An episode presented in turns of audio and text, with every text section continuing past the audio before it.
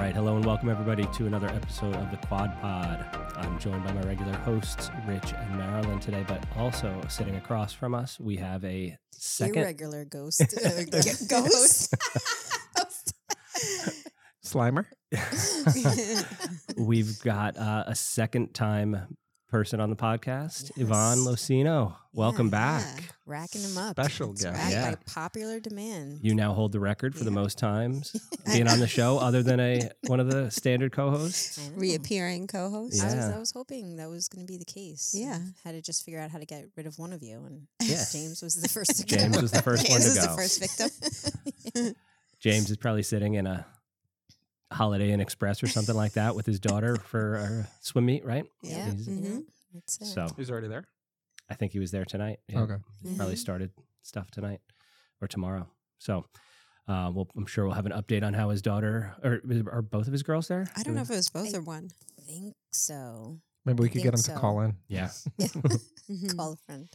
uh, so well, I'm sure we'll get an update, but Yvonne, welcome back. Thank you. Thank you for having me again. How are things going since the last time you were on the show? They're going pretty well. I signed up for North Carolina Yay. for those who awesome. have been. There is an applause on that thing, right? there, there is, is an applause. Uh, there is. Yeah, we'll go. Because I know where the button is. All right. Yeah. Thank you. Thank you. Yeah. Yes. Oh, we can keep it going as long as you want.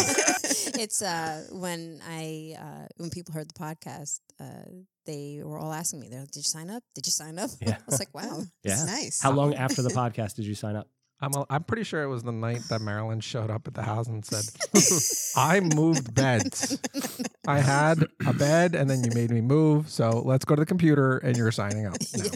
It was actually um, right after Commitment Day. I think it was like Friday the thirteenth. And okay. I was like, what could go wrong? Yeah. Right? It's perfect the best day, day to sign yeah. up for yeah, seventy point three. Yeah. I mean, so the it, race isn't on Friday the thirteenth. So no, you're probably fine. No, I figured go up from here. So I... Yeah. um.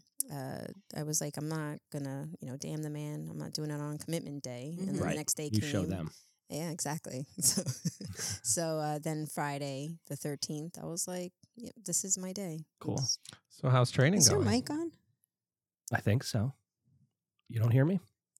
Do you need a little more volume? I don't hear you in my headphones. I mean, I hear you, so I'm assuming. Yeah. You hear me in your yeah. headphones. Yeah. Yeah. Yeah. Um, yeah. I think so. How's competing tra- with all the other voices in there now. As long as you don't, they don't answer There's back. So I many. think it's okay. Uh, training, training is going pretty well. I've had some setbacks with just, you know, this winter's kicking my butt with some sicknesses. I had, you know, the stomach uh, flu that was going around. Oh yeah. I had, you know, whatever other things that are, you know, post-COVID mm-hmm. sicknesses mm-hmm. that just have started creeping up again. Um, so uh, just a couple weeks ago, I I had a really nasty sore throat and just wasn't feeling great, and that was the first time that I just shut it down for a week, and you know um I just thought I needed a little reset, so mm-hmm. um but other than that, you know I, I've been making it work. It's definitely challenging. There's days where I'm like, why mm-hmm. am I doing this? Um but then there's days where I'm like, yeah, I got this. I, I think uh think I'll be okay. Yeah, you will be. Yeah, you'll be good. Mm-hmm. You'll be fine. You've done mm-hmm. it before. Yeah, yeah, that's what everyone keeps telling me. It'll be fun. Yeah. So, how about you guys? Doing okay. Yeah. I mean, yeah, kind of getting yeah. into a routine. Yeah. Well, same with the winter thing. You know, getting, being sick and the cold and trying to figure it out. So. Yeah. Yeah.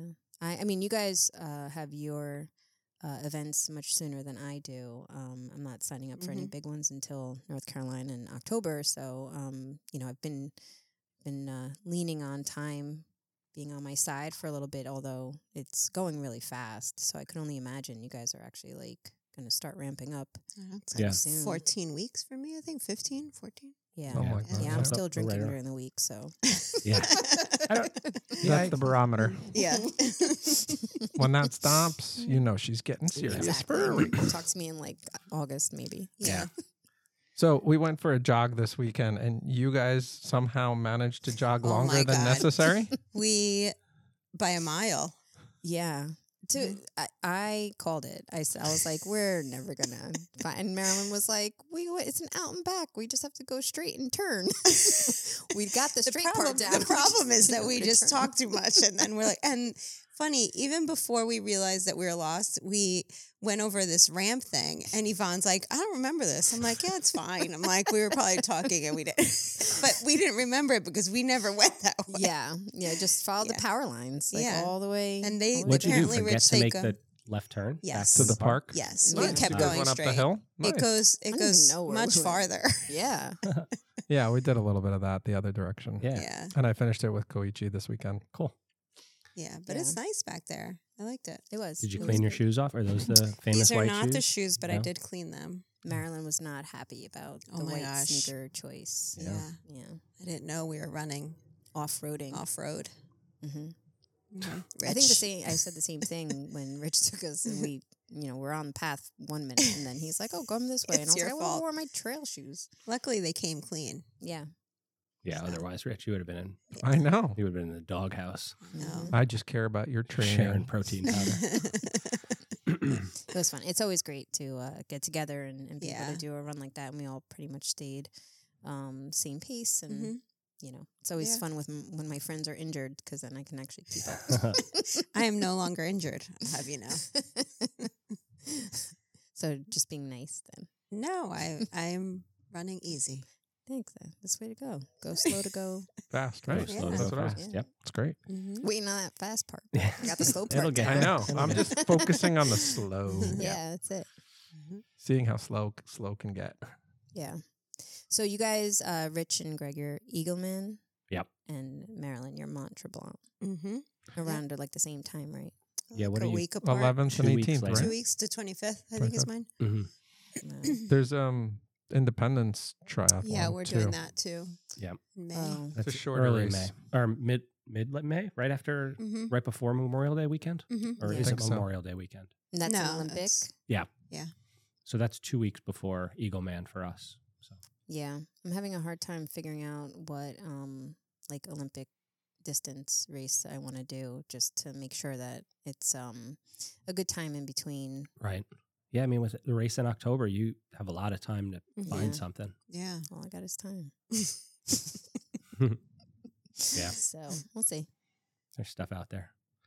Uh, so, what we thought we'd talk about uh, on tonight's episode is part two of our kind of how to train for your races. Uh, part one, which came out last week, we uh, covered the swim. And this week, we're going to talk about how to get ready for the bike, uh, specifically focusing on the training side of things. We've kind of covered like how to get your bike ready and stuff to look for in races. But um, this one's going to be uh, what kind of ex- what kind of rides you should be doing as part of the lead up into your races, and what kind of metrics you should be looking at to see improvement and that kind of stuff. So um, for me, the bike is by far the, the most fun thing to train. Um, I just, I, I don't know, I fell in love with it twenty-something years ago, and I think it's just being able to go fast on something. You know? Did you fall in love with the road bike? Yeah. Yeah, I mean, I liked riding bike. Actually, I liked riding bikes as a kid. Like, we would, me and the buddies around the neighborhood would go, like, exploring and stuff, and our parents in a... you know, the eighties and nineties, like, yeah, you could go mm-hmm. disappear for two or three hours and nobody raised a question. So I remember, like, we all got mountain bikes and we'd go Saddlebrook Park and stuff, and like just exploring and being like, we rode to Ridgewood and thought we were on the other side of the moon from like Ro- the Rochelle so Park cool. side of things. Um, me and a, my next door neighbor uh, rode bikes up like all the way up to the New York state line. I remember there's like a, a general station on East Saddle River Road, Elmer's. Oh, yeah. You know where that is? Yeah, yeah. I stopped there and housed a pint of Haagen-Dazs ice cream because I was like, fueling. I was totally bonked. Yeah. And I was like, I don't, I need something. And ice cream was speaking to me. Um, Speaks to me too. Yeah. Right. Problem. But like, yeah, I remember always doing that kind of stuff. I, I just liked riding my bike a lot. And then like coming out of college, kind of finding my, my thing was the bike. And so um, it's by far my favorite Uh, thing to train for. Um, Did you stop riding a bike like in between, like mm-hmm. around what ages? Um, so I probably like twelve, thirteen. Yeah, yeah, because I had friends who were like three or four years older. So once they got a car, like, yeah, I don't, and like I don't really need to years, be. Not, I don't yeah. need to be rocking the Schwinn. Um, That's a good bike. And then uh, as soon as I came home from college. Actually, I brought my bike down, to, a road bike down to college, but rode it like probably five times. I, I always kind of kept going back to it. Yeah. Um, but then like two thousand three or so, I, I got back on the bike seriously and rode a lot for probably about six or seven years. And then just like house, family stuff took me off of it for a while until I got back on. And when did you commit to um, spandex and like bike shorts? uh, probably like, well, no, like in college. Yeah. Yeah. Hmm. Yeah. You felt weird. Like, yeah. Because I, I yeah. went to school on, sure. um, so I was down in Galveston, Texas, and like it's a little barrier island and stuff. So like I saw, like I'd be riding and see people I knew and like riding in a t-shirt and spandex shorts and be like, hey. And like in Texas, that's not cool. Like it's, it's definitely it's cool not anywhere. Really? I, I can talk into my head, like, you know, say it to myself that like it's okay up here, but yeah, in Texas when you're getting like coal rolled by a F three fifty and yeah. with a shotgun yeah. rack in the back, you're like, yeah. it's definitely not cool. So when did you start riding, Meryl? Uh, so training for my first marathon, I was kind of injured. And so I started cycling with my brother. He was a big cyclist. And so I did some there just to, to supplement training. And then when I broke my ankle, I started again. Mm. Um, I didn't love it when I did it the first time. Um, I don't think I did enough of it. And it was just kind of, I was so focused on the marathon. That was just like something I felt I had to do. Um, Who was the one yeah. that suggested that you supplement your running with the bike? Back then, mm-hmm. nobody, myself. Because I just knew, figured it out? Yeah. It's pretty impressive. Mm-hmm. Thank you. Yeah. When did you start riding? Me? Um, I mean, I rode bikes when I was a kid. Um, that was like what gave me the most freedom. I was allowed mm-hmm. to not go much further, but just something about being on the bike. You were allowed to like go a couple blocks out and, yeah. and around mm-hmm. and Um, just doing that a bunch of times, like it just allowed me to be free. I wasn't very fast or anything. I wasn't very athletic, but I just rode my bike with my friends. And, um, you know, I guess being like a girl, and it didn't really last that long into, mm-hmm. you know, thirteen, fourteen, probably even if I was like ten, eleven. Mm-hmm. Um, and then just like riding my bike here and there um, with the kids, or if you're like down the shore. Um, My husband got me a cruiser uh, one year, and I was so excited to, once I was on the bike, I'm like, oh, I, I really missed this. Mm-hmm. And people in my mm-hmm. town would make fun of me, and do, everyone did the whole, na na na na na na na. I was like, come on, I'm so cool right now with my, my basket and my hot pink bike.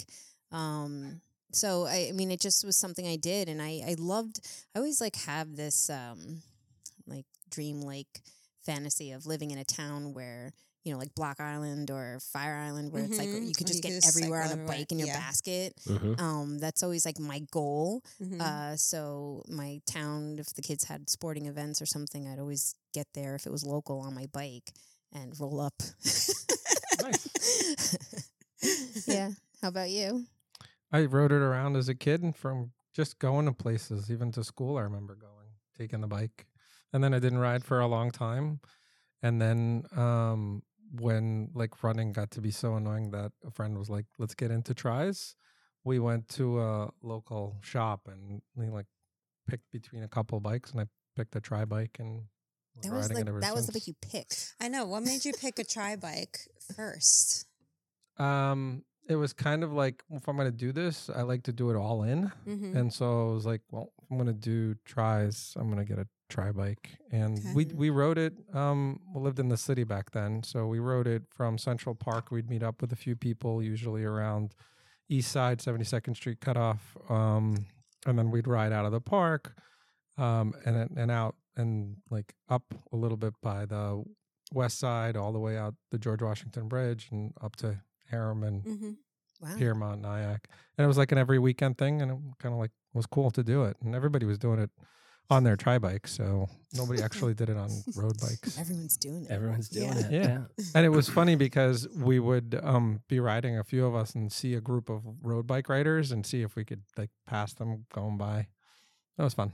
Yeah. Did you know, like, um, I remember when I first started riding in a, a bike as an adult, uh, I was not nervous of the road. I just didn't know the rules. Mm-hmm. So for me, it just made sense to go against traffic because I would see the cars coming, mm-hmm. um, or like go on the sidewalk or something like that. Not like understanding that a yeah. bike is is a like a vehicle type yeah. of thing. Um, I remember my husband and I, we took our bikes to Asbury Park and we were riding along uh, the avenue and we were going the opposite way. And this older lady was like, "You're going the wrong way." And you're like, "Shut up." Now I'm like that person that is like, "What are you doing?" Yeah. Like, know the laws of the road and all of that. So the hardest thing picking it up again for me was I picked it up right out of the gate in clips. I fell oh. over a lot. Oh. Not going fast, but it was just like. So you even started with clips? Yeah. You were just like, how did you even know in. about this stuff? My buddy who was, was doing. He went to the bike shop. He put the yeah. M X card on the table and said, "Hook me up. I'm going to do triathlon." Yep. Pretty much. Like I fell a like, lot too. It was like the P. You had the Cervelo and the Trek, and you had the Cervelo P three, P two, P five, whatever it was, and a couple of Trek bikes and like. There was a few pedals back then, so we just picked one and went with it. Yeah.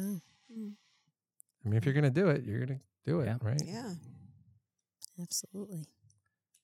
So when we talk about training for your bike leg of the triathlon, um, what are the kind of things you guys like to do? What are, the, or, I mean, this is kind of so, a loaded question, right? Like this is a very big topic to open up, mm-hmm. but yeah, um, maybe we start with... Um, trainers and road, right? So okay. yeah, we can maybe do that. We can just like bifurcate that because a lot of a lot.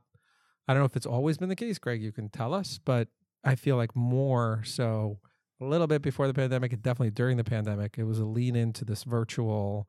Yeah, trainer mm-hmm. trainers got way more advanced. I feel like yeah. and like yeah. way more sophisticated, and I feel like you know people do train for specific races just on the trainers and yeah. they get a lot more out of it. Maybe let we can talk about that.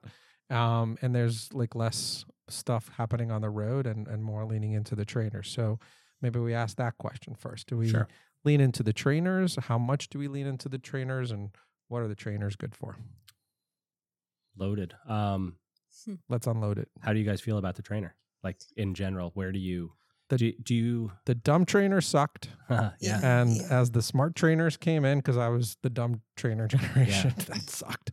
Um, as the smart trainers came in, I love it. I love erg mode. I love it. Yeah, uh, huh. yeah, yeah. I probably trained for like two seasons on a dumb trainer, and then I spent way too much money on a smart trainer in like two thousand five. Oh my wow. god, um, those were the holy grails. Yeah, there's um, not too many of them back then. Yeah, there was only one brand, um, CompuTrainer. Uh, they don't make them anymore. And they had the wires? Oh, yeah. Yeah, everything was wired. I had, like, everything was plugged in. I had to get all kinds of different adapters to get yep. it to actually plug into the computer and stuff. But it was it looked like a dumb trainer, but um, it was a computer-controlled resistance. And it had, uh, like, a resistance. non-color screen, right? It was just, like, this little device. It had a box on the front, yeah, yeah. and then you could, like... But if you pl- if you plugged it into a computer, you could... You know, it, they had like a virtual world you could ride through. Oh, really? Even um, back then? Yeah, but it wasn't interactive. There weren't other people there. Mm-hmm. It was just like a computer. Like it, it was just like you. Minecraft. You, free, you know, your yeah. kids play Minecraft. Like it, it, it was like eight bit. And uh, the nice thing though, you could create um, a G P X file from mm-hmm. like mm-hmm. Uh, and, and ride now, the route. Now it's before Google Earth and like any of those kind of software is out. You so had to like buy does. an A, a mapping software to create these things, but you could do it, and then it would take the the elevation change and apply that to the trainer. Um, so, like everything that we have now on like our kickers and whatever, it was was there, but way way more complicated and not nice to use. Like there was always a learning curve. Where now it's just like, oh, I want to ride here and do it. Um, but I had that very early on, and that like. Showed me like erg mode. You could build your your soft your workouts and stuff like that. Um, so I've always loved the trainer. The trainer for me is like I, I have no problem. Hour and a half is easy. Um, two hours starts to get tough. Um, Can you explain erg mode? Sure. Um, that yeah, uh, yeah. Good I guess. idea. Yeah. Um, nice. That's why I'm here. So when you're riding, James, you're fired. When you're riding on your trainer, uh, there's a bunch of different kind of modes that you can be in based on what you're trying to do. You can set it on like a constant gradient. So it like almost simulates you're riding up a four percent or a five percent grade, and you can shift gears and get into a comfortable thing and put whatever power out you want. Um, if you're on something like a virtual thing like Zwift and it has undulations, you just ride those undulations and you shift from whatever gear that feels comfortable and, again, keeps you in the range you want to be working at. And then there's erg mode, which pretty much locks you in, and it sets the resistance to a power that you want it to be set at for that amount of time, and it you just pedal. And if you can't keep it up, the, you kind of the slow spiral of death, and your cadence cadence slows down, and then it just locks up on you. Um, but, yeah, it it's computer or it's like an ergometer, which is where that erg comes, comes from, which is a set power, and you just So it doesn't pedal. matter. It doesn't matter what the elevation is. It keeps you at whatever power you set. You just right. keep moving in. Yeah, it's like you're riding through a flat, right. flat yeah. road at a given power. Now that could be um, also, I don't know if it's still erg mode, but um, like if you have a a training plan uh, entered into your computer, your workout, like your Garmin mm-hmm. or something mm-hmm. like that, that would be similar to that. Right. So you so you, there's a couple ways you it. can do that, and you can you can do that ride in erg mode. Mm-hmm. And the compu- the the Kicker or whatever smart trainer you have would control it, or you be you can be in free ride mode, and you just have to keep it with your own adjusting of the power in the band that you're supposed to be keeping it in. Um, erg mode is nice to kind of shut your brain off. Mm-hmm. Uh, one thing I think that it definitely gets you doesn't get you good at doing is kind of controlling, like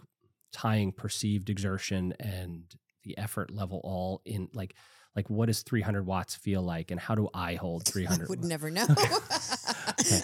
What is one hundred twenty watts or one hundred fifty watts or whatever it is, whatever your number is? But, like, you, you, you need, like, when you're out on the road and you want to apply that power, you don't have something controlling it for you. So you need to be able to do it. You need to be able to hold it over the top of a hill and up the, the next hill and stuff like that. So erg mode takes that away. It's like cycling on easy mode. Yeah. Um, so I don't think, I think people who get into every single ride on erg mode probably have a hard time then like controlling their power um, outside, which, but you know, like you were saying, like there are people I think, especially like if you live in a place that's crowded and hard to find good roads um, or really bad weather, you have people spending ninety percent of their time inside or maybe only coming out for races, which I don't, that, I don't think that's the way to do it. Yeah, but. That's... Can I go back to that episode and said, I did the math, and if you're right. Yeah, that guy only does. It's going to be one hundred percent death. He right. only does inside. I mean, guy. I think you can get very strong that way. I don't know if it translates. Like, there's certain things about riding on the road to make yourself faster, and like, you don't get that on a trainer. I've yep. seen interviews with uh, Lucy Charles Barkley, and she says she does all her workouts in indoor, only yep. like the long rides outside. Yeah, yeah. Yeah, and I mean, th- there's there that makes a lot of sense too. Is like do the really important sessions mm-hmm. indoors where it can be controlled, and that mm-hmm. doesn't mean er- necessarily mean erg mode. Right. Like it, you still can say like, okay, I'm gonna, but you can focus on it. You can put your head down and work hard, and not have to worry about cars mm-hmm. and stop signs and stuff like that. It makes total sense. And then when you do your long rides, just go out and and ride. Mm-hmm. You know, I also find that um, when I'm on the trainer, there's no escaping the workout, because like you can do a route right. and you know you can't time every hill and, and time every uh, resistance change, but um, mm-hmm. with the trainer it's like you're you're stuck in it. Um, I know there's a couple of rides where uh, they've been scheduled for a trainer ride, and I'm like, eh, I don't really feel like committing to that right now. And if I'm on the road, I can pick a flat ride, I can yeah. pick a yeah. you know hilly ride or whatever. You can go easy, you can exactly. go hard, yeah. And there's times where I'm on the trainer, I'm like, this is not how I feel when I'm on the road. yeah, and I don't think I would that, never ride that hard. right, I don't think the yeah. perceived exertion from the trainer translates over to the road yep. at the same power. Yeah. yeah, I think what it's really great for, and I can say for myself especially, is training to get stronger or more wattage or higher cadence mm-hmm. because it's harder to train that specifically when you're on the road. You can't just be anywhere and say you're going to go all out for five right, minutes. For sure. But you can definitely say, I'm going to do a plan of three, six, ten weeks, mm-hmm. and I'm going to try to increase my cadence by whatever, ten revolutions, mm-hmm. or I'm going to try to increase yeah. my power by this much. And it's it's just like a good way, a, a lot more consistent way of improving on a trainer than on the road, I found. I think we also live in a tough spot to do that kind of stuff. I do think that there are people who are lucky enough to live in places where you do have either wide open roads with very little traffic on them, Um, yeah, like when we went to Muscle Man, we were all so excited, remember? Right. If I could, if I had roads like that, I mean, granted it's cold up there in the wintertime, yeah, but like but if still. I had roads like that, you could like, like the idea, wait, what was that again? Tongue, tongue tied. could, could you say that again? If, if you had to go do a twenty minute effort at a, at a relatively narrow power range here in our area, I don't know where I to go do that. Could. Yeah. Right. Yeah. Like, yeah, maybe you could go up to Harriman. There's so many but hills. None out. of those climbs are twenty minutes, I don't think. And none of them are consistent. Like none of them are consistent enough where you don't have like, yeah, some of them like Arden might take twenty minutes, but there's some downhills in yeah. it. Like you're not going to do the same power the whole way. Yeah. Like, but if you were out in Colorado, like you can find roads that just climb for an hour if you want, or like are flat for an hour and there's no stop signs until the next ghost town that you ride mm-hmm. through. Like, there's places that have those kind of things. We don't around here. So I think moving some of those key sessions indoors are easier. Um, there are definitely like shorter intervals, like three to five or eight minutes. Like we can find hills that are about that and you just do repeats on those hills, mm-hmm. you know? Um, but like you said, it's not as nice. It's not as structured. So there's a little bit of leeway with them. Yeah. You know? What do you guys like to um, do when you're on your trainer rides? Oh, I got all kinds of stuff going on. yeah. yeah. Do you? What? Yeah. What's all kinds of stuff? Um, so normally I've got Zwift on one computer screen. Um, I'm watching some bike race on the big, like I have a forty inch in front of me, um, and I'm watching a bike race on that. Or if it's like a, now I've been, I've been watching bike races most of the time. I try to do like movies and that sometimes works. Um, but then I'll also have music playing on top of that. So I've got like the commentating for the race, um, music, Zwift. And then when we're riding together, I'll have Discord on also. Do you wow. like pretend like you're in the race? Like that's no. the, watching the race could be like motivational. He's watching Formula One and he's that yeah. F one driver. Look, I got this. Um, I don't know. I don't know. I don't pretend I'm in the race, but I definitely have noticed, especially like, um, back before like YouTube and stuff like that, I bought um, D V Ds of recorded races. So I just like, I just watched the same things over and over again. So I literally knew everything that was coming. Um, and so like, if I like, I could tell you everything about the two thousand one Tour de France stage to Alpe d'Huez. And like that, when that starts happening, like, yeah, I'm getting pumped up. Yeah, like, yeah. cause I know it's coming and like, yeah. Isn't that how sure. Trainer Road got started with D V Ds and videos? I feel like they translated that into Trainer, no, that's um I think that's Sufferfest that does videos. Okay. Trainer Something. Road is just like the graph. Yeah. That's it. That one's tough to watch. Yeah. Uh, but yeah, I definitely have all kinds of stuff going. Hmm. I, I need to have a couple of different things just to take my attention away from it. Yeah. But I mean, honestly, like sometimes I'm just staring at my stem, like I'm heads down and like mm-hmm. there's noise, but it's just taking away from the pain of the effort. Yeah. Mm-hmm. How about you, Marilyn? Yeah. Same. I have Zwift going usually. I've tried watching movies and or a show and I can't focus on it, yeah. especially if it's a hard workout. So same, I have music blasting and heads down a lot. What kind like, of music? Like this week. um, I don't know. All different things. Yeah. Whatever. What do you do, Yvonne? Um, Um, it depends. Recently, I, I've been watching um, shows. Yeah. So uh, it's actually, it was good because I would only allow myself to watch the show when I was on the trainer. That's so a great if, way to do it. Yeah. Mm-hmm. So I would like do the ride, and if the show stopped, I stopped it. And I would not let myself watch it again until the next trainer ride. Mm-hmm. So you I got focus m- on what they're saying, though? Yeah, for the most yeah. part. I'm probably yeah. not trying as hard as you guys. I'm in it for the movie, but um, yeah. So I, if it was mostly show, like I was watching that um, that series, The Boys, and mm-hmm. uh, it's like mm-hmm. that. The, I don't know. It's really, if you didn't see it, it's pretty gory, but but it, like I try to watch. Um, Or like I love that series, The Challenge from M T V, where they're competing and stuff. So things like that are fun because especially if there's like music in the background or if they get like um, situations where they're in a competitive place, then mm-hmm. that amps me mm-hmm. up. But I try to watch like really high energy mm-hmm. type shows. So I'm not just like watching, you know, yeah. the I'll drama sleep. Or something. Yeah. yeah. Um, but that, that did help because then I would be excited to wake up at four o'clock in the morning to do my ride. Because yeah. I'm like, what happens? Yeah. So uh, that, and then I, I do music. I don't, I have to be honest, I don't love Discord because I just, I know, I that's know. like the one time I'm quiet when I'm yeah. yeah. like working out and yeah. just to have to feel like I have to talk. It's like everyone's chatting and I'm like, shut up. I'm in so much pain. Yeah. That's how I feel sometimes too. So, yeah. um, yeah, that's that. And Rich? What about you, Rich? Um, pretty much I'm rewatching something, movie or something. Like one of the things I did was rewatch all the Marvel movies. Mm-hmm. Mm-hmm. Just kind of. I was going to say that's yeah. what I did. Like the same thing you did. I only allowed myself to watch them. Yep. When I was on the bike. Yeah. Mm. Yeah. I actually should do that in order because yeah. I've been do wanting them. to that's do what that I did. in order. So yep. I said I'm going to watch in chronological order. order. Uh, yeah. That, that's the way I watched them for the first time. Like the whole first time through I watched them, it was like, okay, Captain America, and then all the way through. And it was like, it was right right before Endgame came out. And so I don't know when that was, but... For our listeners...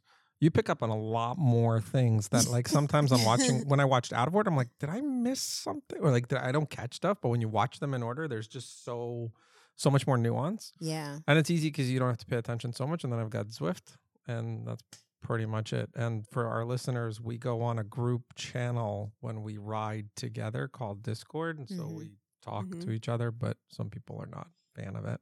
Yeah. I'll try to jump in. I, I, it depends on my workout. Sometimes I'm fine with it, and sometimes... But, like, for doing an yeah. F T P, and it's, like, twenty minutes straight, I'm like, yeah. get out of here. Yeah. I don't want to talk to you guys. Talk to you later. Yeah. Fair. yeah. Uh, I do feel that the... um. There's times where I resist the trainer, and there's times I really like it. I kind of go back, like everything else. It's like there's uh, ebbs and flows of, like, what I feel like. And recently I've really been... Um, it's just easy to go yes. downstairs. Mm-hmm. You don't have to worry about weather. You don't have to worry about anything. It's just like mm-hmm. I have all my stuff set up and I just crawl downstairs yep. and sit on my bike and do what I got to do. And then I'm done. Right. Um, there's there's probably no more yeah. efficient way to get it done. Yeah. Right? yeah. Yeah. When you think about, even if it's like a nice summer day and mm-hmm. you don't for, like forget about wintertime when you got to figure out how many layers to mm-hmm. wear and all that stuff. Yeah. Like even in summertime, like where am I going to go?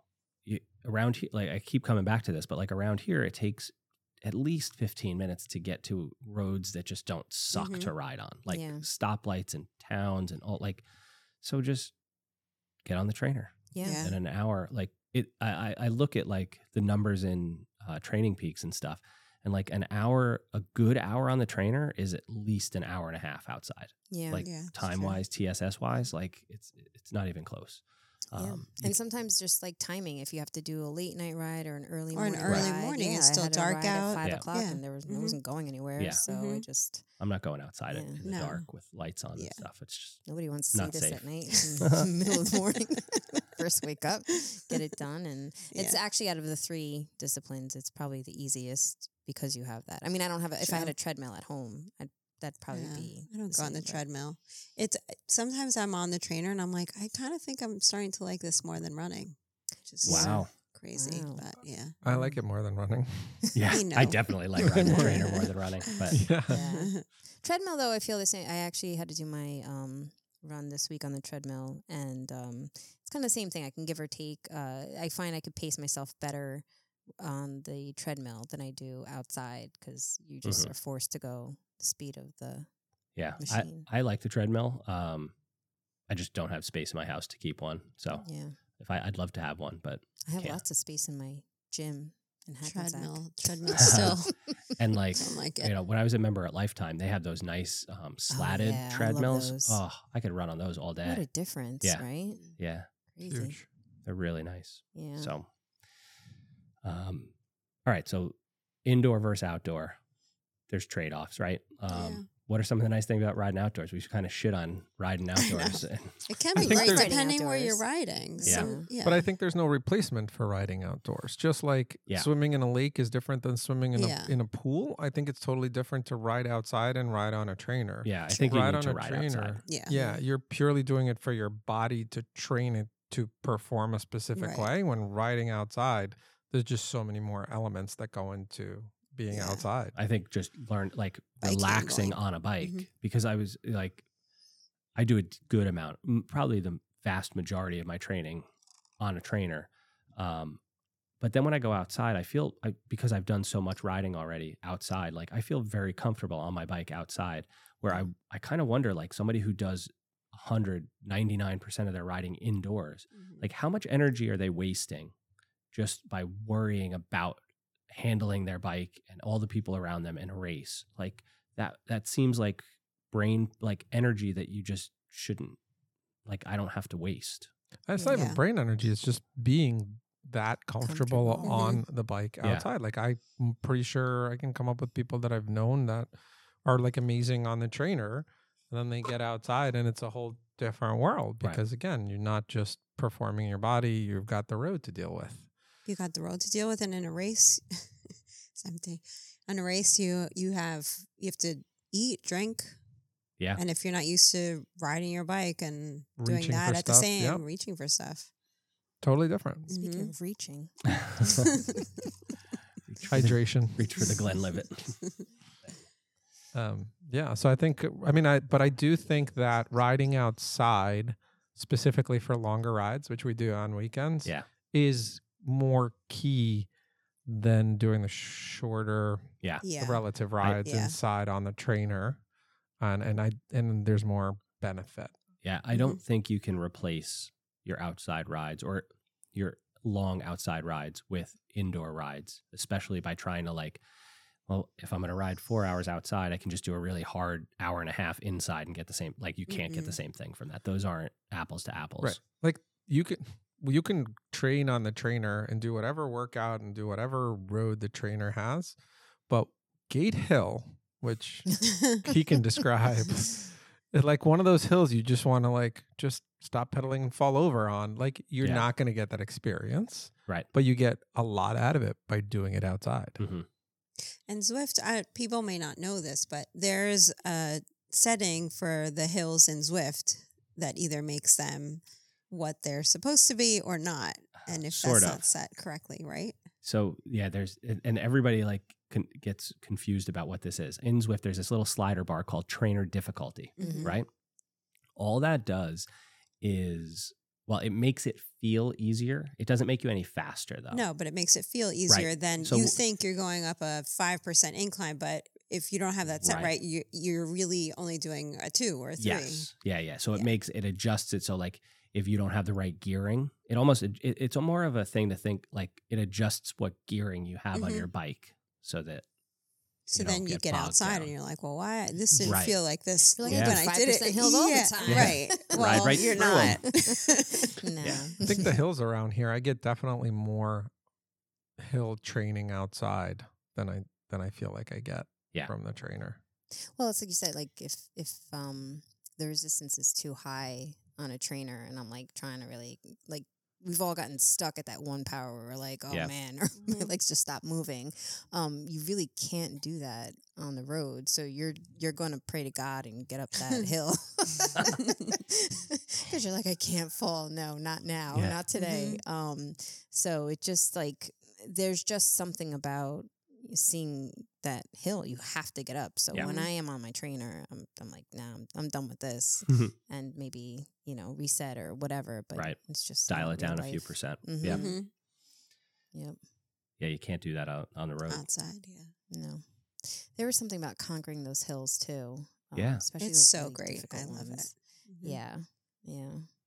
So, and, and I really, and when you do have a group of people to ride with, that's probably one of my favorite. I mean, I'm, I can't keep up a lot. I can't really keep up with the uh, swimming or, or biking or running either, but at least with a bike, like when, when we commit to like somewhat staying together, it's just so much fun. Yeah. Um, and it motivates you to go. Mm-hmm. And, um, it's, I've had like most of my, uh, favorite experiences have, have been on those group rides. Mm-hmm. Yeah. So, yeah, it's so fun. For yeah. those people that are listening and think she can't keep up I know, a lot, last we did a time we hard went ride. Out, that was really hard ride, and, and you hadn't up. Ridden. You had your new so, bike. She, you kept up the whole. Nobody time. Believes you, Yvonne. Keep nobody believes though, you. And it's like it's so it's, funny. It's I, was so proud, I was it's so proud. I was so proud of you. You like you're you like killed moving, it. Yes. And you're just like, okay, I got this. And you're like, but you're like, this is my hundred and ten percent. And then here comes Marilyn, and she's like, good job. And she just kind of glides in front, and then all of a sudden you blink, and her and Greg are like. Half of a mile but away. It was hard from you. For me too. Here, here's a little shut up yeah. trick. Well, let, let's give away a secret. When those people do that, or like anyone does that, and we can ask the people sitting across from us, they're faking it. Yeah. They're dying inside. I just Trust said me. It. Like I just Greg, said it Greg passes hard. me by as if I'm standing still. Like he's smiling, but he's yeah, no. I just said dead it was hard for me too. Yeah, dead on like, the yes. no he's yes. dead on the inside. Trust me. They're like, like so anyway, and I'm like, nope. Yeah, exactly. Right now. I need like the, the shut off button from like Discord. Just like, no, just stop talking. I'm dying here. Marilyn, I don't need your pity. On that ride, I came really close to cracking, and we were going up oh, whatever up towards like Tice's Corner, what, that area, and I'm following Marilyn, and Marilyn's going really hard, and then she shifted down to the small ring. She had been oh in the big goodness. ring the whole time, and when I saw that chain drop, I was like, "Are you kidding?" Yes. Like, were you just in the? I'm big like, oh. That happened. We had um, a ride one time, and uh, Jackie, one of our other teammates, mm-hmm. uh, her old bike would be stuck in, in the oh big gosh. ring. And I'm like, "Are you? I wouldn't even attempt this here." And yeah. she's like, "Oh my God, this is so hard." Meanwhile, I'm on like the little ring all the way up. And it's just so defeating. Cause it's just like, oh my God, like, how are you even like moving right now? Um, but uh, yeah, I mean, it, it definitely, like everything else, it, it sucks in the moment, but then... Uh, it definitely helps you overall. Yeah, you did really well in that. Yeah, Thanks, what you said. You did great. Yeah. Whatever. But I agree. Those those group rides are a, a ton of fun. Just yeah. so much fun, so much fun, and and so much has gone wrong. Um, a lot of them, and yes. it's the ones that and are those just stories are so fun. Yeah, yeah. Like the one time, Rich's like. What was it? His thong. Um, remember? My what? Your thong. Right. Your, Where is this story uh, going? Your bike thong.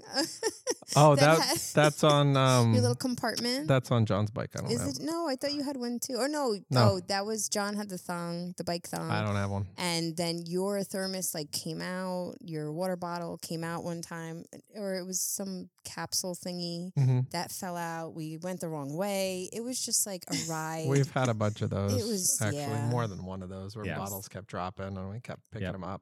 John I've got like that. sprayed in the face with a, a sprinkler. Oh no! Oh, yeah, I don't think I was there for that. I don't oh, think yeah. I was either. It was it was uh, there classic. have been a lot of funny.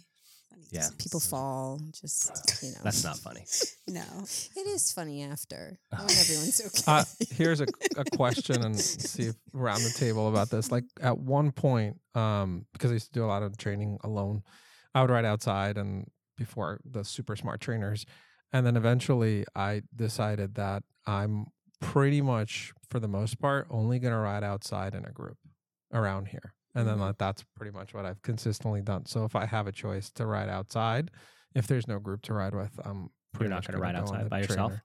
I just, I've crashed too many times and have a, too many close How many calls. How times have you crashed? Yeah. Yeah. Let's talk about that. A couple yeah. of times. And I would ride like early in the morning, that, that whole thing about being dark. And like I would be an arrow and I didn't notice like a pothole lost control and went over the handlebars. Yeah, well, it was all kind of crazy smart. stuff. Yeah, I mean, that no. might not be the yeah. smartest no. thing to do. But yeah. I felt like it's much safer to ride in a group and you see, definitely you're is. seen, you're definitely more seen. Yeah. So I'll ride to the group and from the group. Yeah. But like a lot of times if the decision is ride by myself for a while or get on the trainer, I'll get on the trainer. Um. Yeah, for me, it depends. It kind of depends on how, what kind of, how much I want to be out there for. Like, if I've got two hours on the schedule and I can get outside, I'll probably go outside by myself. I have no problem riding by myself. Um, if I've got an hour, then I'm going to do it on the trainer because I don't feel like putting in the effort to get outside. Yeah. Um, but like, I'd say like that two hour mark is kind of like my. Let's go outside mark? Yeah, let's go outside mark. I don't want to ride like the trainer it. two hours. Yeah, I'd rather Plus. be outside too, but I wouldn't do two hours by myself. It depends where I'm going. I'm you like ride a lot by yourself. I, yeah. I do, yeah. yeah. I, if I'm going somewhere, like I, I ride a lot. Um, when I was working out of the Woodcliff Lake office, um, it's about twelve miles from my house. So like if I worked here on a Saturday, it was great because I would leave and, and ride here, work, and then ride back home. So it was like a point to point. Um, If I if I have a route that I'm comfortable with, and I, I honestly I don't have a problem riding outside. It's just figuring out routes. But I think um, there was a couple of times uh, when I would have like a long ride, and Uh, I love the, how Garmin, you can map a ride and mm-hmm. you can say like which mm-hmm. direction you want to go, and you can really look at the route and say, okay, where where is this going to take me? So I'm not like yeah. on a highway somewhere. Um, so if if I am comfortable with the area, then mm-hmm. it, it works. Yeah, I've driven to Harriman by myself. That's the extent that I've done by myself. Yeah, where's the where's Harriman the fear myself. Lie? Is it like I, something happening and you yeah, because you're by, by yourself, myself, like yeah. Yeah. Like, you know, those eighteen-wheelers, like you're on a nine W and an eighteen-wheeler just goes yeah. right by you, like an inch from your elbow, yeah. and you're like, yeah. oh, that was fun. Yeah. I did, one time I went out by myself, and that was, and it was like, I think it was also, it was like three thirty and traffic and mm-hmm. people were being idiots, and I was like, yeah. this is stupid. Yeah. It is, um, it does make you realize uh, how unaware mm-hmm. drivers are. Drivers are. So much. Yeah. I mean, yeah. probably the, the couple of times where it's been a close call have been by myself, mm-hmm. um, where like you see the shock in their face when you come up on, or right. when they come up on you, and, yep. and you realize they did not didn't, know that didn't you were see coming. Yep. Yeah. Yeah. So um, for anyone out there, just be aware be of your cyclists and your runners. Uh, it's yeah. made me hyper aware of, of people yeah, on same. The road. Mm-hmm. Should we talk a little bit about the actual specific types of training, V O two max, some like threshold work, things like that, right? Sure. Yeah. Yeah.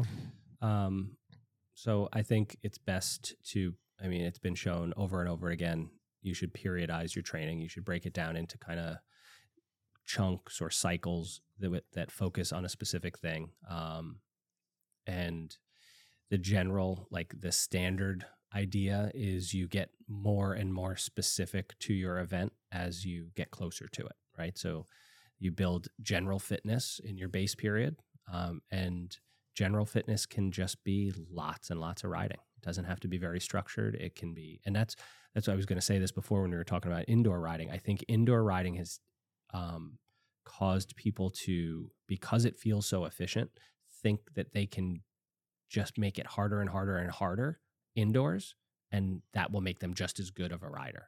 Um, you can't get a, a, away from the idea that you need base training. You need to develop your aerobic engine. You need to do miles um, or hours, however you want to look at it, of relatively easy riding. Um, and that kind of builds your foundation, and then everything is built on top of that. The, the only way to build a tall pyramid is with a big base, and that's that's what happens early on in the season. All about that base. What all about that base is the average base volume in hours God. For oh, short events and long events?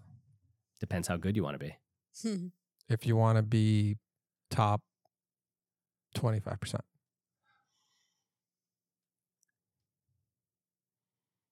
See, this is tough because, yeah, right? Now I'm like, the mouse is spinning on the wheel up there. Um, that's a really hard question to answer, right? Because top twenty-five percent at like a big two thousand person Ironman event is very, very different from top mm-hmm. twenty-five percent at the P V try or right. the Wyckoff try. Like, that's a different athlete at, who's at that twenty-fifth percentile. Well, let's that take that out. Where you're starting. Okay, so let's give more Doesn't variables. Your starting point also? Let's give more constraints. So okay. short event, let's just do an Olympic. Let's just do twenty-five miles. Let's just say you want to finish that in okay. an so, hour. So let's do that. Let's say you right. want to be a finisher at each of those events. Okay. Right? Um, I think a finisher at each of those events should pretty much be able to do each individual event separately on a different day, time, whatever, at, of that distance very easily. Okay, so if it's a twenty-five mile bike ride in an Olympic event, I think twenty-five miles on your bike should not be a challenging effort for you. I don't think you should come back from a twenty-five mile bike ride and be like, "Oof, I can't do anything the rest of the day." Right. So, so how, what's think, the volume in the week okay, for that base? What's the volume in a week for that it, base? For that person, I think you could probably do six hours a week and probably get to that point. Are you doing one six-hour session, no. or no. are you doing two three-hour sessions? I or you know, like, I mean, who does a six-hour session? Now, are we talking? Ju- we're talking what is the minimum the, session the, you're the doing? The title of this doing... podcast is the bike, right? Yeah. So we're talking just about bike training right. here now. Just bike training. You're going to do a twenty-five mile bike ride.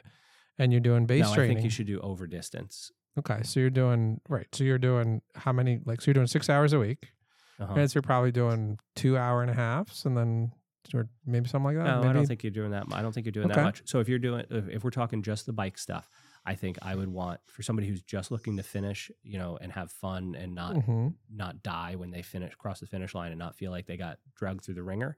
Um, I, I would say doing something like two one hour, two forty-five minute to one hour sessions, um, and then a long ride.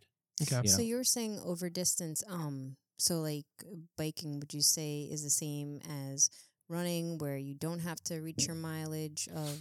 I, I think, so I, you have to go over. I think you have to go over yeah. your mileage. Mm-hmm. Oh, well, um, I was, and I was just, you know. Yeah. Yes. And I, so I think, I think you just got shushed. no, I, did I? No. I okay. Um, so I think the only reason you don't reach your mileage in running um, is because of the injury risk mm-hmm. of running. Um, I think if you, I, I really think if, if you were training for an Ironman or something like that, and you could get to the point where you're resilient enough to overtrain the distance on running, I think you would be an excellent Ironman athlete. Mm-hmm. Um, I just don't, I think that most people, like when you look at these eighteen week marathon plans, right?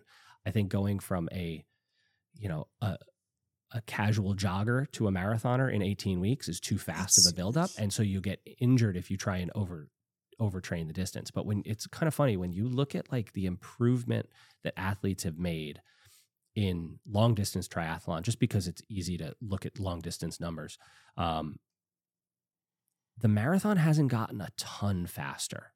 Yeah. Right. And it's like, it's almost because they, they're not resilient enough to be doing that really long kind of run.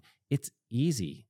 Like Ironman is what, how long is the swim? four point two K Oh, okay. I was like, yeah, right. two point four miles Yep. Yeah, two point four miles Um, when you're when you're once you're an okay swimmer, that's an easy number to go over, yeah. right? So you can do over distance training there.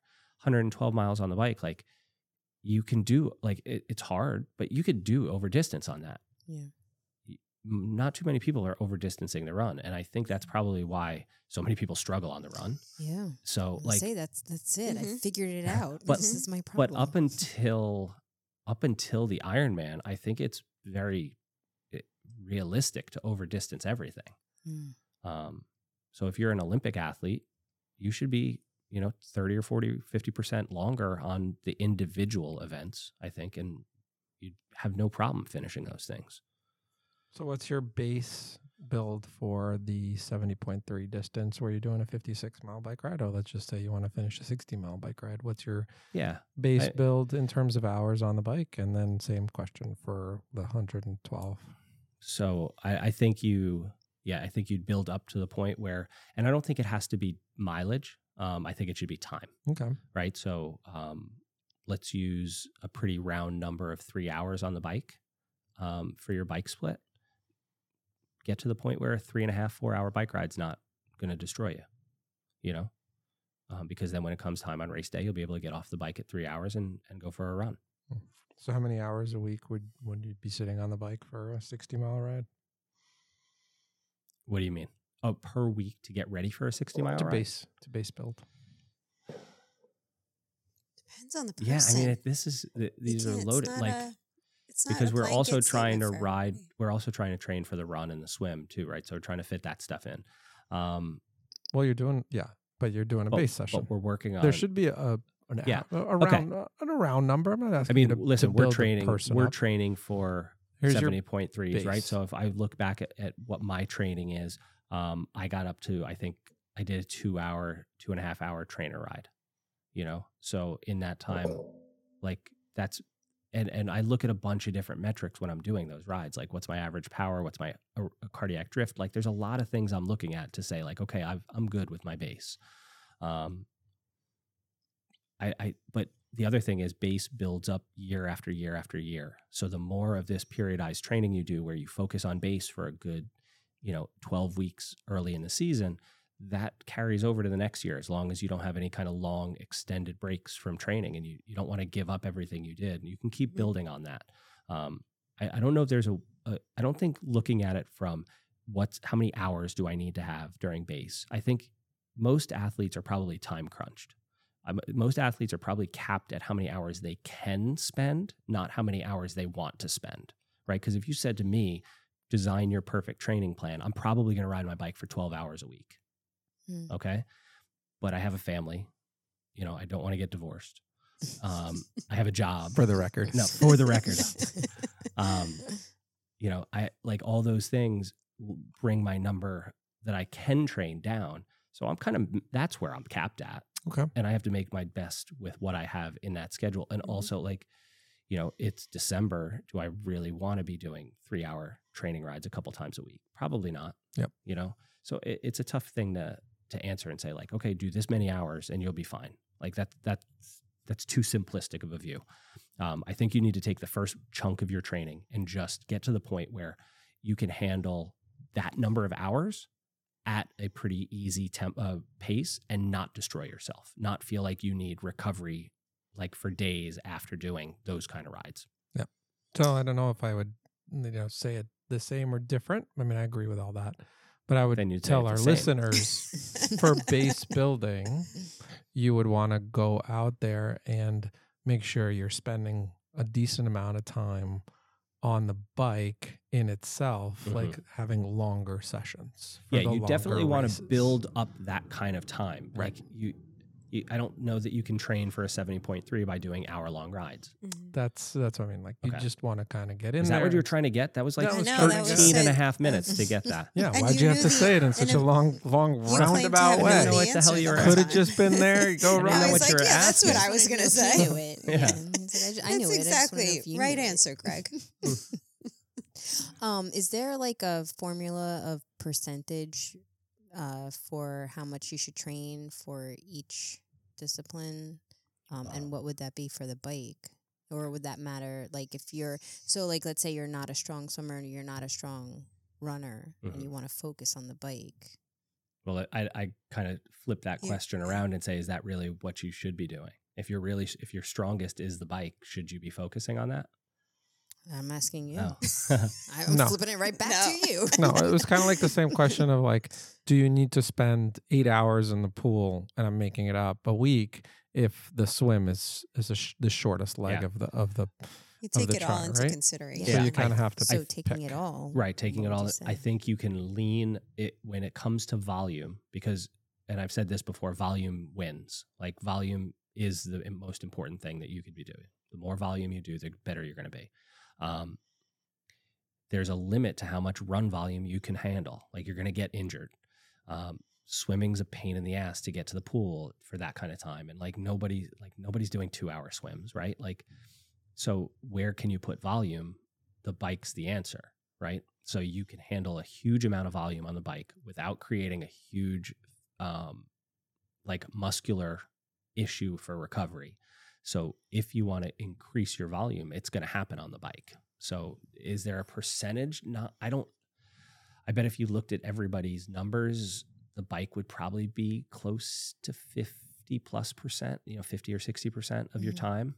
Um, and I think it could go higher or lower by a, a decent amount based on the athlete. So when you're, um, cause you, you coach athletes, um, mm-hmm. privately, when you're coming up with a plan for one of your athletes, how do you factor in like how many uh, biking sessions you have and, and how long each one is? So we, one of the things I ask them is like, what's a week, uh, what's a realistic week look like for you? Don't tell me like a goal week and say like, oh, if all the stars align, I can find thirteen hours this week. Mm-hmm. Tell me what you, what you can do week after week after week um, that won't break you down to the point where you say, I don't like this anymore. Yeah. And then we start to plan from there.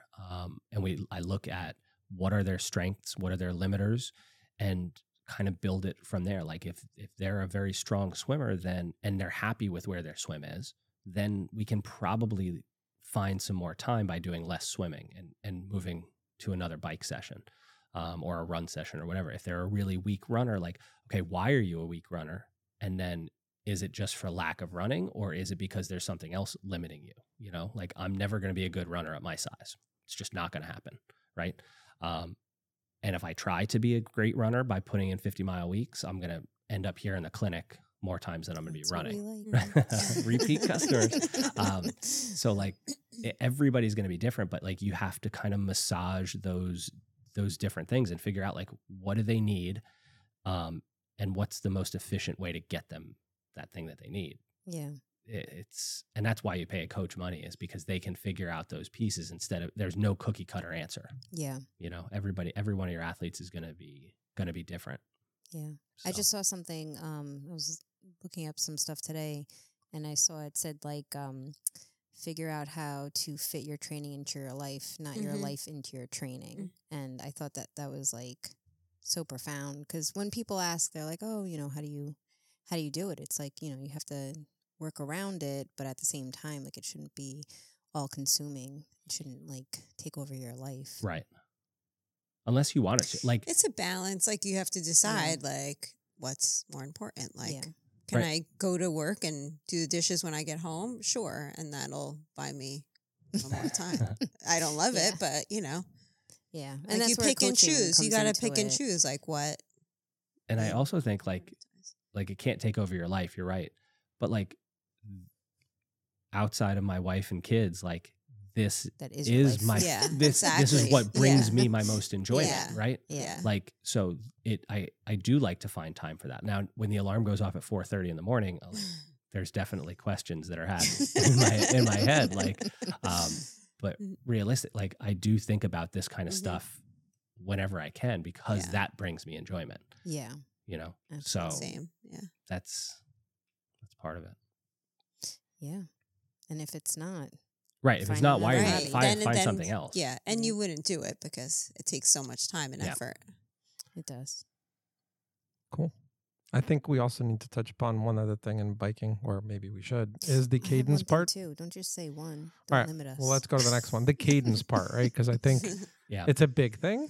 And I think it's important for our listeners to kind of learn in terms of doing tries and events. There, I mean, there's definitely a lot of science about the right cadence numbers and mm-hmm. what you should be doing. So maybe Greg or somebody can tell us what's the Does ideal. Does everybody know what they're, what's your self-selected cadence? Where do you like to spin at? I've started at eighty. Mm-hmm. I'm getting closer to uh, comfortably around ninety Sorry. now. Why? Um, because... of all the things you're about to tell our listeners. Maybe I won't. No, I, yeah. Uh, well, it, for me, it's um, the aerobic, the aerobic capacity that you build up and the way that your legs are moving, you, um, you're going to be able to process a lot more of like the lactic acid and a lot more of the stuff in your muscles if uh, you're if you're going at a higher cadence. At a lower cadence, you're just using up so much more of the short twitch muscle fibers, and you can hit a wall a lot faster. So as you're going faster or rotating your legs a lot more, it just becomes easier. It just taxes your cardiovascular system. And if your cardiovascular system is built up, that's what you want to be using up. Okay. Yvonne, where do you like to? I'm not showing my cards. Where do you like to go? You know, um, I would I, like... There's not a right answer. I would so. say like seventy, eighty. Yeah. That's probably realistic for me. Mm-hmm. Um, I, I do like to keep my legs spinning, but not as fast as reach yeah. is going. Um, and it depends, like if you're on a hill or if you're on a flat. Um, but for the most part, I usually like to drop it down and, and make sure my legs are spinning. Mm-hmm. Fun fact about Rich, when he gets nervous and he's talking about something, he spins really fast. We were talking once on a ride and I said something and he was like, I'm like, why are you pedaling so fast all of a sudden? That's funny. Huh. We started talking about Iron Man, I think. Oh, maybe. And you get nervous? And he was like, pedaling. He's like, there's so much training. Too much. Too much training. Better Too much training. Spinning away at it. And he starts spinning real How fast. How about you guys? Go first because he's probably got a long answer. No, I'm just gonna give the right answer, so it's yeah, fine. Yeah, that's fine. Um, I started around like eighty-three ish, wow. eighty-four. It wasn't specific at all. It started around eighty-three ish, eighty-four. Yeah, yeah, that's about right. Right, and uh, now I think now I'm more comfortable around eighty-five to eighty-seven, probably. Um. And I've noticed a big difference by increasing. Huge difference uh, from yeah. one revolution per minute. What? Are you being sarcastic? No, or? I'm just saying oh. you feel a huge difference and you're going. No, I think she's no, saying that she was at like eighty-three to eighty-seven now. Yeah. So like four to five.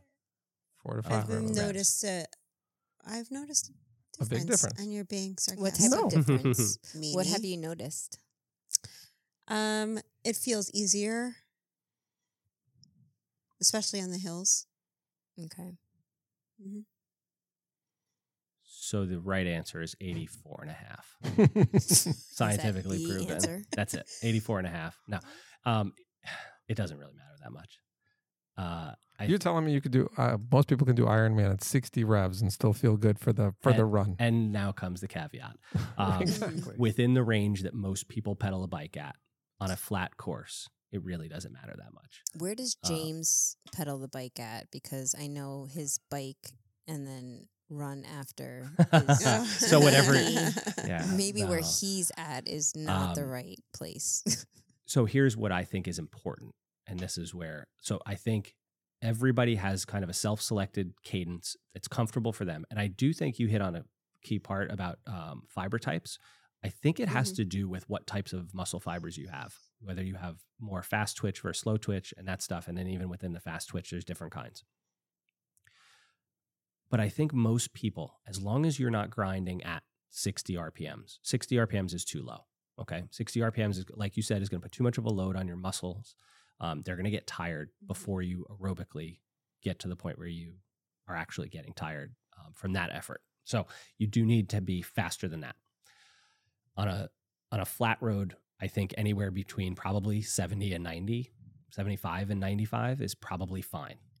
Now, what I do think is important, and this is where most people struggle, is most people can't produce the width of their power curve at all those cadences. So what I mean by that is, if I can produce a maximum ca- uh, power of one thousand watts, can I do that at, well, let's use a lower number. So like something realistic we might see in an actual ride, right?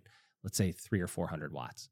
Can I do three hundred watts at sixty R P Ms going up a hill and at one hundred twenty R P Ms attacking a group to go away? If I can do both of those things, then I'm probably good. Most people can't do that. That's the goal, right? To keep the cadence the same no matter where. No, I don't think you I don't think you need to be able to keep it constantly at eighty-five.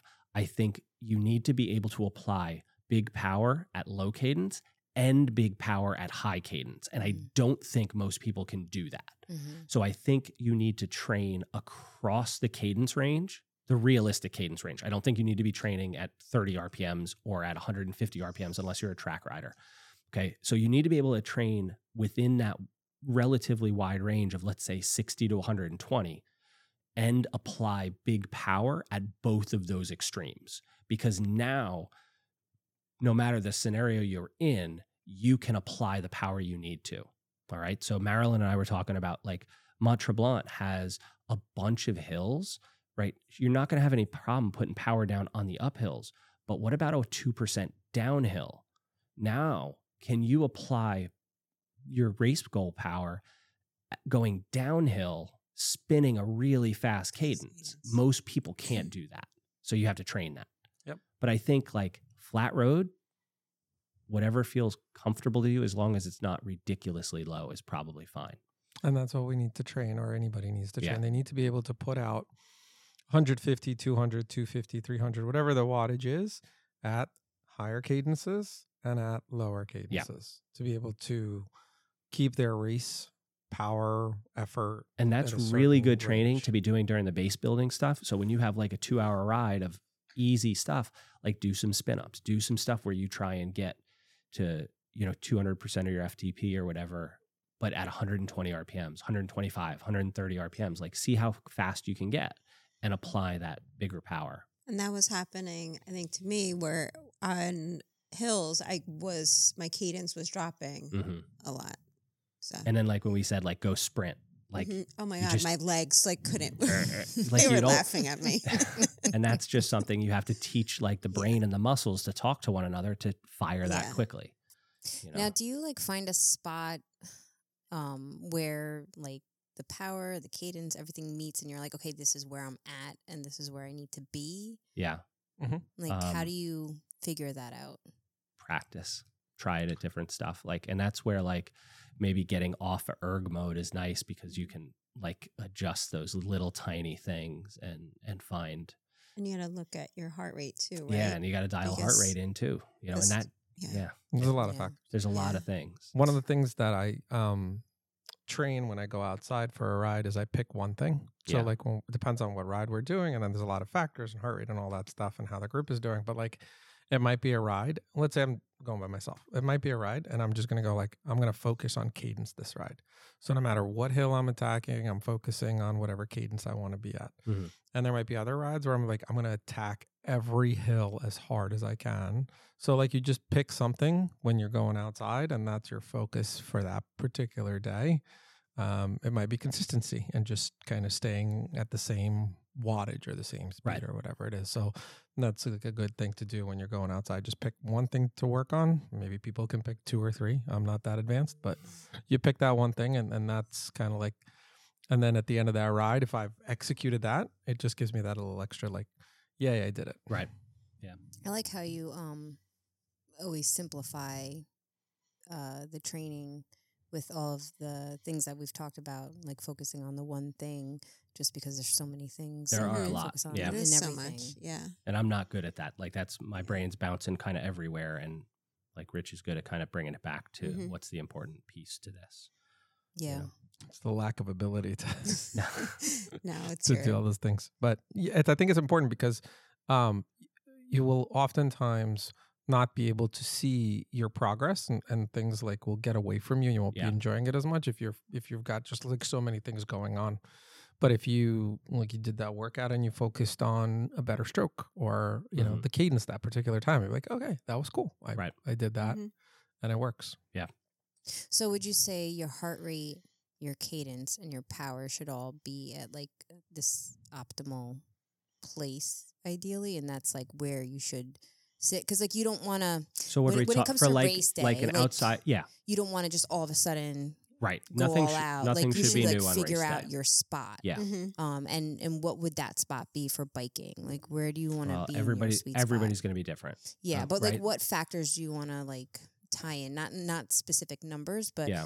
um, like I said, do you want to have like a like a pretty like low heart rate with a like a pretty so, comfortable power? And I'll start the conversation because it's probably the one thing that. Like, well, no, is that I know for myself that I can digest at a certain heart rate. So if I want to take in liquids and food and whatever else during a race, like my heart rate can't be insane in a certain zone. Like I need to be in a certain zone to be able to process the nutrition. Mm-hmm. So for a race or a ride, that's what I'm working on. I want to be either be able to digest at a higher heart rate or get my heart rate to a point where I'm now taking in nutrition or whatever it is. So he's going to focus on heart rate, and the cadence is whatever the cadence is at mm-hmm. that heart rate. Right? Yeah. Yeah. I don't think I'd, yeah. It's by, by race day, I'm not thinking about cadence. Cadence, yeah. mm-hmm. cadence is taking care of itself in the training prior. Um, I look at power. For me, power pretty much entirely. Like that's my, my big one. Um, because in the training prior, I've kind of dialed in what heart rate and power go together. I, and I know that on race day, because of the adrenaline and because I'm rested, my heart rate's going to be a little bit higher. Um, and sometimes I don't know how much higher it is. It's going to be that day versus like, I might be like, oh, I should be like three or four beats higher than I thought, but then it's five. Like, so am I going to re- like, I'm not going to let heart rate by that much really regulate stuff. For, so for me, it's power. Mm. Um, I really like looking at like a ten second five to ten second rolling average of power. So I'm not trying to like constantly adjust mm-hmm. to little variations in power. Um, and then like heart rate's more of like a secondary check for me. It's like, okay, the power's where it's supposed to be. Heart rate's pretty much where I thought it'd be. Got it. Can you digest at any, can you like, if your heart is in zone four, can you, can you just take in food at any time? Zone four. Yeah. Okay. Yeah. Beyond that, I'm... Yeah, I've never noticed a problem with I haven't that. noticed a problem. You could never have a problem eating. I know. It's ironclad. No, I definitely won't be able to digest at certain heart rates. But I mean, like, realistically, in a... in a maybe in a Olympic, you're going to be over that. I guess... You, okay. If you were in a really hilly ride... Yeah, if I'm in Mont-Tremblant, that would be my first thing to do. Right. That would be something you'd have to be very careful of. And that's where power can get away from you. But again, like, if if you did the right training, like, yeah, you might have a good day, but you're not going to have a fifty watt good day. You're not going to, you know, if, if you're supposed to hold one fifty and you're holding two hundred, like that's not you're on a good day. That's you yes. overestimating your abilities. And mm. yeah, trouble's going to happen. So like, I don't know. I think it's those two things. Power and heart rate are probably should be the two, and they should kind of pretty much jive with what you've seen in training. Yeah. So segueing into um, what I was going to mention was nutrition mm-hmm. on the bike, because I know there were a couple of rides where it was suggested that I go in um, fasted. Fasted. Don't do that. I was going to say hungry. Um, yeah, it's the same. It's essentially the same thing. um, but just even I, because I know that um, the bike is where you uh, do the most nutrition. Yeah. So how does that? How do you factor that into your training? Um, You're saying don't go in fasted. I mean, I I'm not an expert. For women, though, I have heard that that's not good. It raises your cortisol because your body kind of yeah. doesn't know what's happening, goes into shock. So. Especially at our age, oh, and we are still very young. However, excuse um, me. Yeah, uh, no bueno. Yeah. yeah. Would that yeah. be the same for for the? I'm males? Not sure if it's the same for men, but I know men for have sure. a little more leeway. Yeah. Um, yeah. Uh, so the idea behind fasted training is to increase your fat metabolism, right? That to to got no problem there. uh, to pull from those fat stores at higher and higher powers. So that you can, you know, it's an energy balance, right? So watts, the, the nice thing about watts when you're looking at these are watts are watts. Like two hundred watts is two hundred watts. It takes the same amount of calories if you're doing them or I'm on, I'm doing them, right? So the more power you put out, the more calories you're burning, period. That energy has to come from somewhere. Mm-hmm. If, but there's a limit on how much carbs you can take in. So if you bump up against that limit, where's the, where are those calories coming from? Right? If we can make them come from fat, then we're in a better spot. The problem is like doing the, like fasted training definitely works. I think a lot of people don't have the ability to control the like effort level. So you don't want to be doing a zone four, zone five ride fasted. Yeah. It's not going to do you any good. Mm-hmm. And most people don't have like the ability to just dial it down and really be at zone one and zone two to get the benefits from those fasted rides. And like Marilyn said, one hundred percent, the research that's coming out is women don't respond the same way to the initial research that was done. Like it's not, women are not just small men. Yeah. Right. And unfortunately, um, because of the way scientific research is done, men are the easier subjects to work with. That's primarily okay. done on men. Yeah. Right. And mm-hmm. it's done on young mm-hmm. college age men because most research is done in a college mm-hmm. and they don't want to deal with women because then they have to try and explain the hormonal differences right. during your menstrual cycle that just add another wrinkle to things. Mm-hmm. And so it's easier to deal with people who have a level hormonal balance. So what do you see in scientific literature is twenty year old moderately trained men mm-hmm. and you can't compare apples to apples to a forty year old woman. It, it doesn't work. And they realize that with this is one of those examples where it just doesn't doesn't give you the same benefit and it yeah. could potentially cause more harm than good. Mm. And you don't have to eat a lot, but you should eat something right. sure, before work. And out. And realistically, fat metabolism can be turned on just as much with um, day-to-day diet control as it can with exercise. So mm. if and for seventy point three, um, fat metabolism probably isn't the limiting factor. Mm-hmm. Ironman, Ironman, it's a big deal. Yeah. But. So um, incorporating nutrition into your training rides, both indoor, outdoor, for bricks, things like that. I eat all the time. Every time. Yeah, same. yeah, all the time. Um, the only so. time I may skip stuff is swimming for some reason. I don't know, maybe it's just... I started putting nutrition no, in my body. No, I do, but I like if I ever skipped too. or whatever, like if I... That's where it's it, going to be. It's where I, I'm, yeah. missing, I'm missing it for some reason. Yeah. I always have so to have my applesauce. Yeah. Like those little packets? Yep. Yeah, little go squeeze. That's yeah. probably good, too. Always like right before I start my race, mm-hmm. I always have my little go squeeze applesauce. Yeah, yeah. I think fueling your work, especially like... So we were talking about base, and now you get into like kind of the...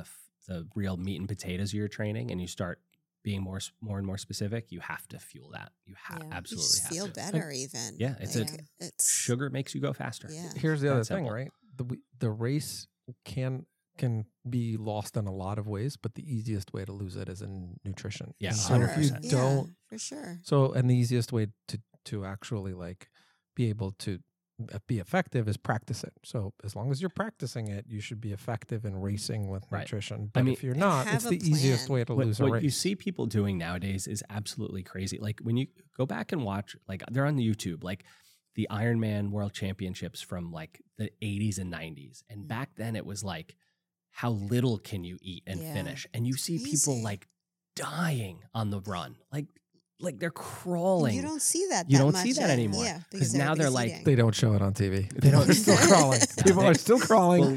Nobody's showing it. N B C Sports wants that shot of somebody yeah. crawling across the finish line. I mean, line. It does still happen, I'm sure, but not like it used to. No, but like I yeah. think all of my pictures from from A C on the bike was me with like my mouth full of some. full I was food. just eating yeah. my bars, and it's funny because when I'm on the bike, I don't have an issue eating a solid, but on the yeah. run, oh, I, I just could I can't not. chew. Yeah, I can't either. Chew but on the I bike, I actually don't eat anything solid on either of them. Really, yeah, I, I chopped up chew um, on either my bar either. and like a Cliff Bar like, or something. I do do those Go Macro, Go Macro. If you're interested in sponsoring us, um, the Go Macro bars, I loved it, and I and I uh, cut them up into bite-sized pieces. So um, when I got the pictures back from, you were always chewing. Yeah, something. I was just always my mouth was always something in You're it. Like a chipmunk. I was like, I gotta eat, I gotta eat, and I was just like shoving little yeah. pieces in my mouth. Um, and I loved it. I'm like, that's why I love the bike because I can really, you know, chow down yeah. on the bike. Yeah, I can't chew, but I did on Muscle Man. I didn't feel comfortable with my training, and I was like, well, the one thing I could do is I could just eat and like be really strict with it. And I think that's the only reason why I did as well as I did. Yeah. Talk yeah. to a lot of people and they lose the race or they bonk or they whatever because of nutrition. Yeah. Like, yeah. you know, might as well, might as well practice it. Yeah. Yeah.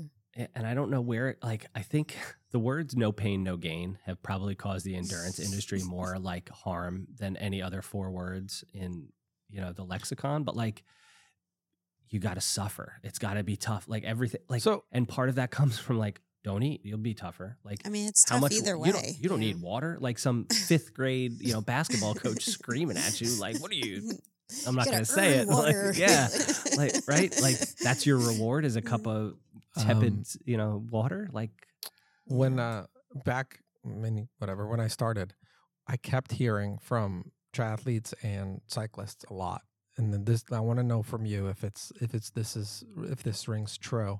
They say that cycling and being good at cycling is all about how much you can suffer for how long.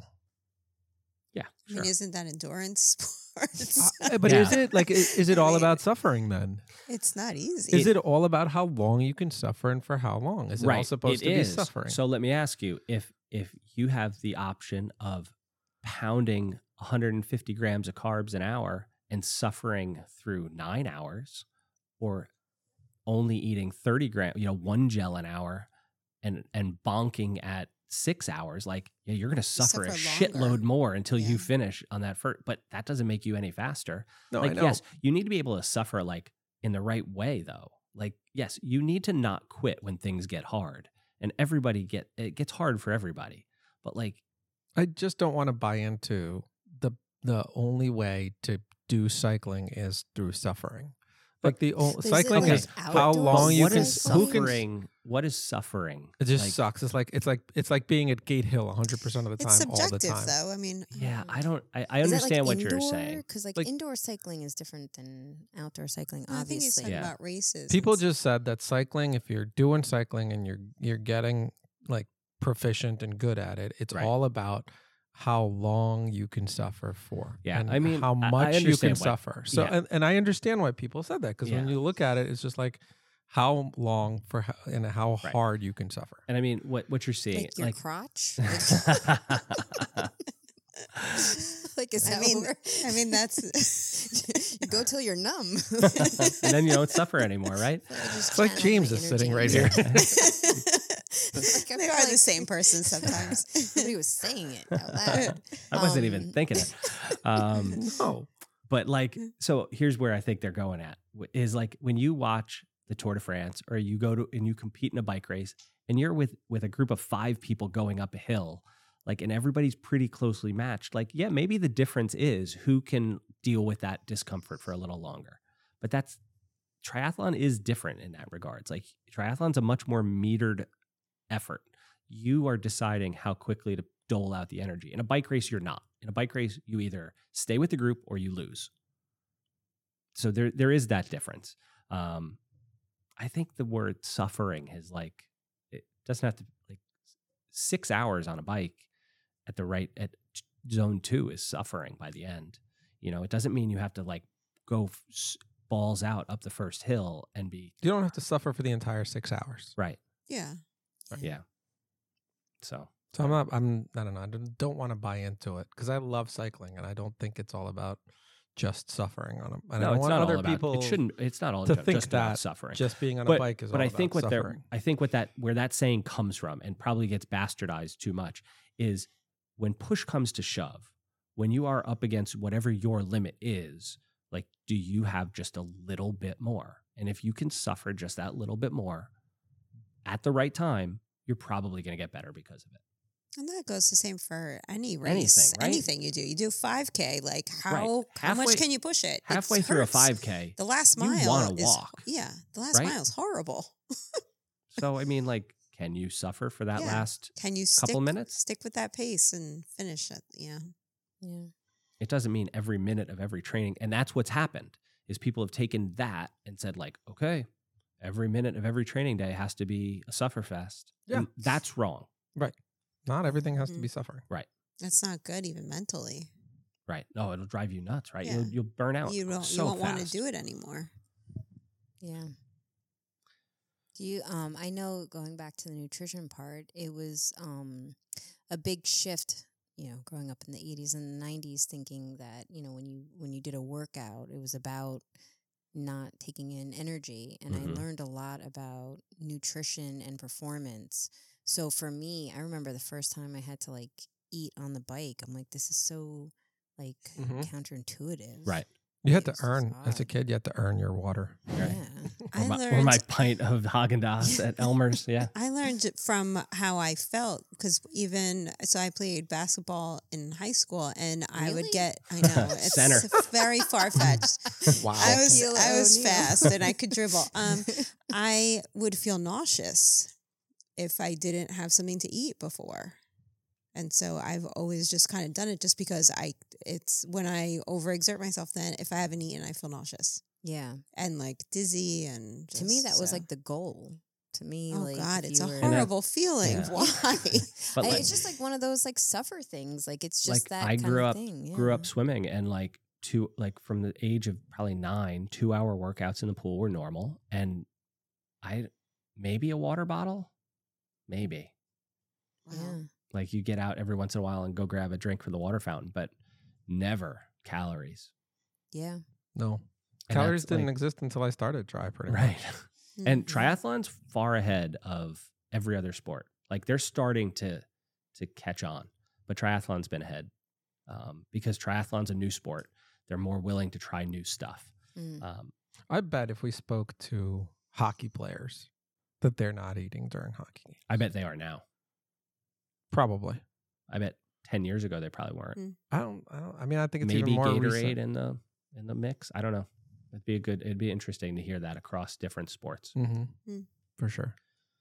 Yeah. But I mean, now, now I like I follow uh, like professional cycling, big time, and they are pushing to the same kind of numbers as triathletes are. They're at one hundred fifty plus Their grams of carbs an hour. Stacked. Yeah.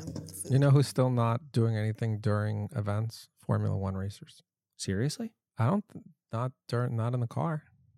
And I Is mean, those guys. Is it the same for them? I mean, I mean they're, lo- they're losing. I, I think it's for, more water. Like, they're yeah. sweating a lot, but a I don't lot. know about Fluids. if they need like fuel. Physically? I mean, they're Calories. pulling G forces. Yeah. Yeah. I don't for know like enough hours. about it. Yeah. Mm. That's so cool. Yeah. Mm-hmm. I wanted to be a race car driver when I was little. Yeah? I did, yeah. If your base, your basketball career didn't pan out. My mom was... was like, not having it? I mean... No? She was like, all right, yeah. Sure, kid. Go sure. to school. Uh, yeah. yeah. yeah. No, it it, uh, it definitely was eye-opening um, to... learn about. I mean, I always knew, but it, it's like one of those things where it's like yeah. kind yeah. of like calories for dummies, where it's like, you know, but you don't know until. Right. I mean, because yeah. we grew up in like the jazzercise age where it's yeah. like you're yeah. doing this thing only to lose weight, right? right? You're yeah. not doing it to be better at it. Like nobody did step aerobics to be better at step aerobics, yeah. right? Like, but imagine how amazing you would be if you were like, you know how high we could have stacked bar. those steps? Like, yeah. But yeah, I mean, now you're. And I've said this a couple times on the show before, but like you're training, you're you're training, you're not exercising. Yeah, you're, you're yeah. trying to improve performance. Mm-hmm. Period. Yeah. Like that's. And I think you alluded to it earlier. I think we're going to see a lot more development in the sense of like men are different than women, because I think I hope we do. There's, there's already not, some. We're really starting. Not fair. We're starting now yeah. because this because you're right. Controlling for less variables is easier in a yeah. regression than controlling for more variables mm-hmm. and having it being statistically significant. Yeah. Yeah. And it's, it's so not different hard math. Mm-hmm. It just needs to be uh, accounted for. Right. Just from week to week. Right? Yeah. Yeah. yeah. Mm-hmm. Our teammate, um, Michelle, uh, she shared with me a book, uh, Good for a Girl by Laura Fleshman. Mm-hmm.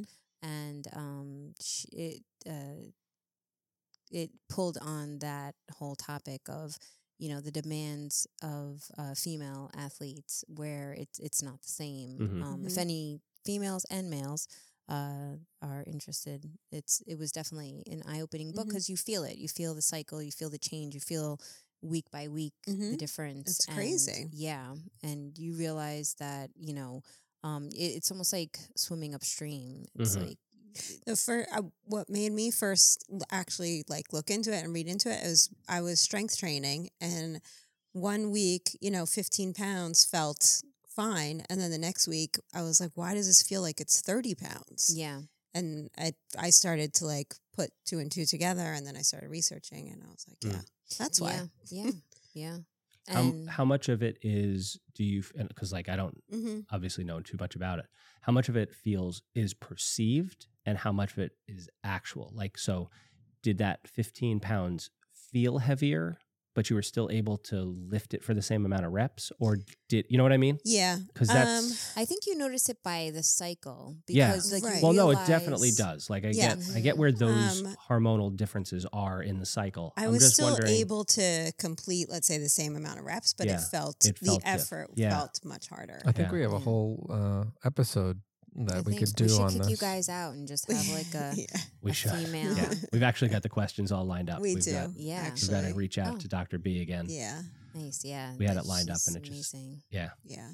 Absolutely. Because because it does um, make a huge difference in the older you get. And, and I always um, find it interesting whenever uh, doing these events um, where females, they're, they're there, they're present. But for the most part, if I'm at the pool, if I'm at a run, if I'm at the bike, like it's predominantly men. Yeah. Sure, always, um, yeah. And the older you get, it's like, you know, you, you want to do it and you want to be mindful of your limitations, but also being able to, to continue. Um, so. And it, there's ways to perform, like. Because you perform better. Yeah, and there's ways to kind of.